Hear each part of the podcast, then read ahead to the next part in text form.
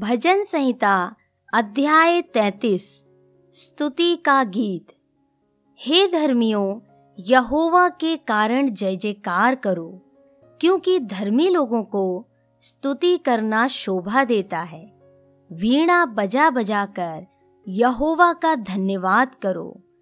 10 तार वाली सारंगी बजा बजा कर उसका भजन गाओ, उसके लिए नया गीत गाओ, जय जयकार के साथ भली भांति बजाओ।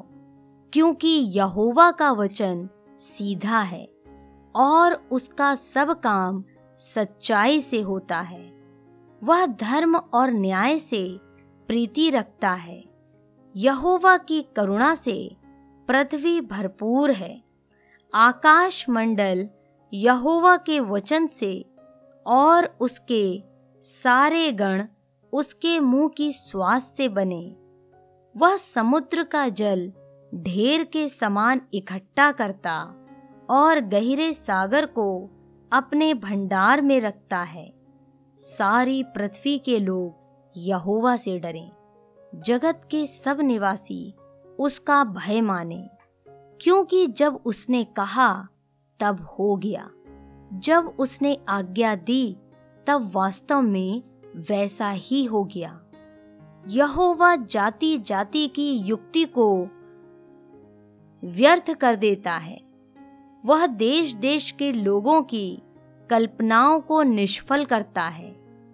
यहोवा की युक्ति सर्वदा स्थिर रहेगी। उसके मन की कल्पनाएं पीढ़ी से पीढ़ी तक बनी रहेंगी।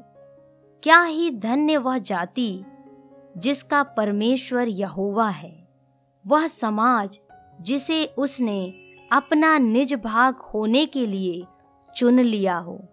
यहोवा स्वर्ग से दृष्टि करता है, वह सब मनुष्यों को निहारता है। अपने निवास के स्थान से वह पृथ्वी के सब रहने वालों को देखता है। वही जो उन सबों के हृदयों को गढ़ता और उनके सब कामों का विचार करता है। कोई ऐसा राजा नहीं जो सेना की बहुतायत के कारण बच सके। वीर अपनी बड़ी शक्ति के कारण छूट नहीं जाता।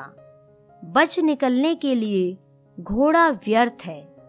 वह अपने बड़े बल के द्वारा किसी को नहीं बचा सकता है।